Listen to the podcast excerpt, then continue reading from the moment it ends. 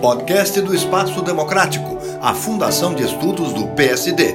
Hoje com o economista Roberto Macedo.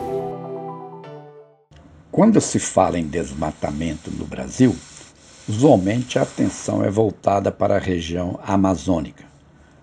Mais recentemente, o Pantanal Mato Grossense também passou a integrar o noticiário sobre o assunto, em razão dos muitos incêndios que lá ocorreram em 2020.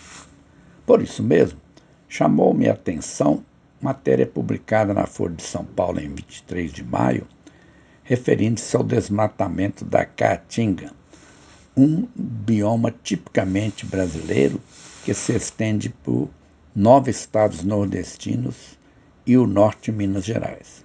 Segundo a matéria, esse bioma foi mapeado por pesquisadores das universidades federais do Rio Grande do Norte, do ABC Paulista e pela USP. O estudo mostra que 50% da área da Caatinga já foi desmatada e que 13% da mesma área se encontra em processo avançado de desertificação. Ademais, a reportagem aponta que 106 espécies entre plantas, aves, peixes, mamíferos, sapos e lagartos estão sob ameaça de extinção.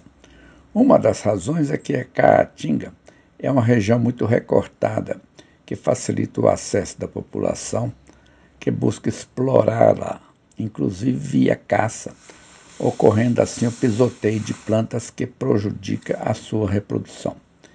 Isso demonstra que as preocupações quanto à questão ambiental no país precisam se estender também à Caatinga, e a reportagem aponta que existem projetos de restauração em andamento, mas pareceu-me que são poucos para alcançar a grande dimensão do problema.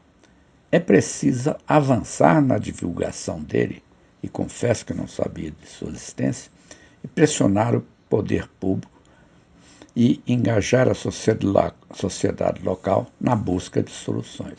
Roberto Macedo, para a Fundação Espaço Democrático, do PSD.